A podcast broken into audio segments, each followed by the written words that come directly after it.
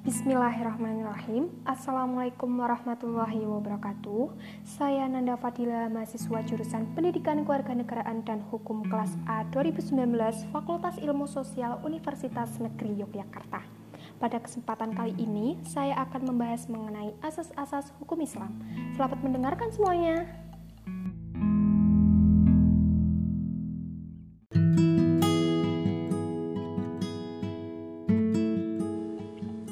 Sebagai umat muslim yang taat, tentunya keharusan mendalami ilmu agama dapat dikatakan sebagai kewajiban.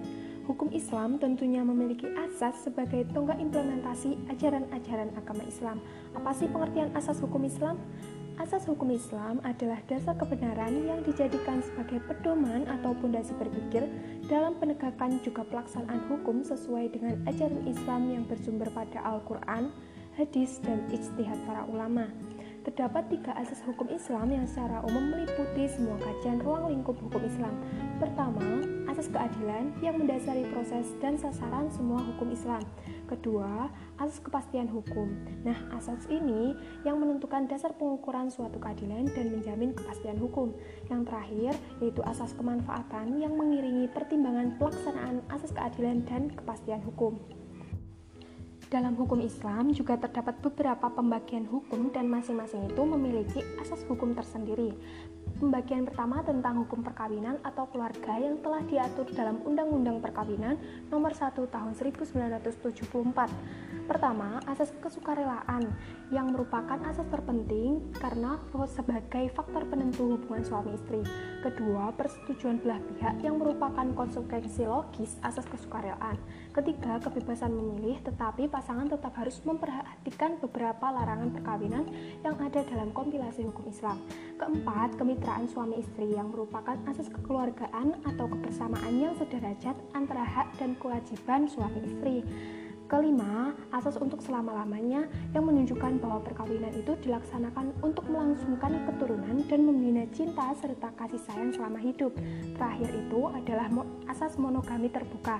Nah, asas monogami terbuka ini dapat terlaksana jika ada kehendak dari yang bersangkutan dan juga ada pemenuhan prasyarat hukum dan agama.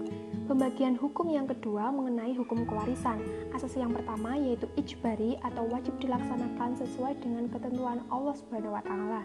Kedua, asas bilateral yang menerangkan bahwa seseorang itu memiliki hak untuk menerima hak kewarisan itu dari kedua belah pihak. Jadi dia mendapatkan dari keturunan laki-laki juga keturunan perempuan. Yang ketiga, asas individual. Nah, asas ini tuh menyatakan bahwa harta warisan dapat dibagi-bagi kepada masing-masing ahli waris. Keempat adalah keadilan yang berimbang. Nah, pembagian waris menurut asas ini tuh harus berimbang dan harus ada keseimbangan antara hak dan kewajiban yang harus ditunaikan. Yang terakhir adalah asas kemat akibat kematian karena kewarisan itu dapat dilaksanakan jika ada seseorang yang meninggal dunia. Pembagian hukum yang ketiga yaitu tentang muamalah.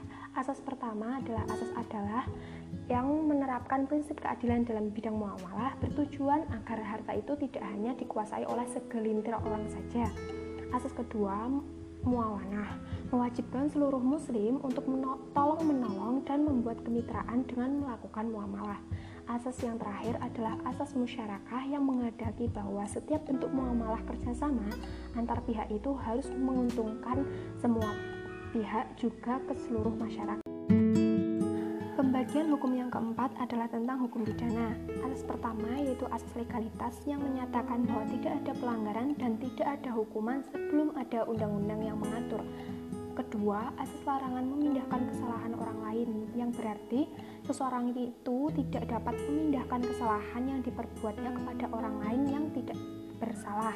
Nah, asas yang terakhir adalah asas praduga tidak bersalah yang memiliki arti bahwa seseorang yang melakukan suatu tindakan pidana hukum Islam harus dianggap tidak bersalah sebelum hakim menyatakan bersalah.